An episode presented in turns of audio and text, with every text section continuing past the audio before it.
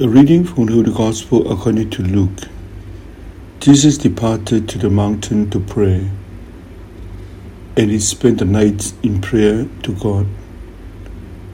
When day came, he called his disciples to himself, and from them he chose twelve, whom he also named apostles Simon, whom he named Peter, and his brother Andrew, James, John, Philip, Bartholomew, Matthew, Thomas, James the son of Alphaeus, Simon who was called a zealot, and Judas the son of James, and Judas Iscariot who became a traitor.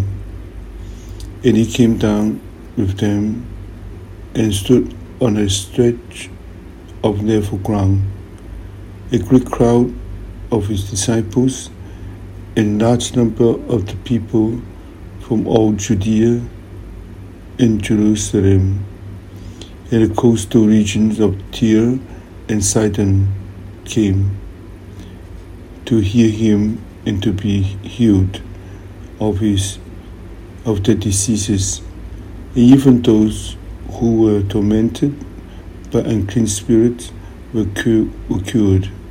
Everyone in the crowd sought to touch him because power came forth from him and healed them all. Gospel the Lord.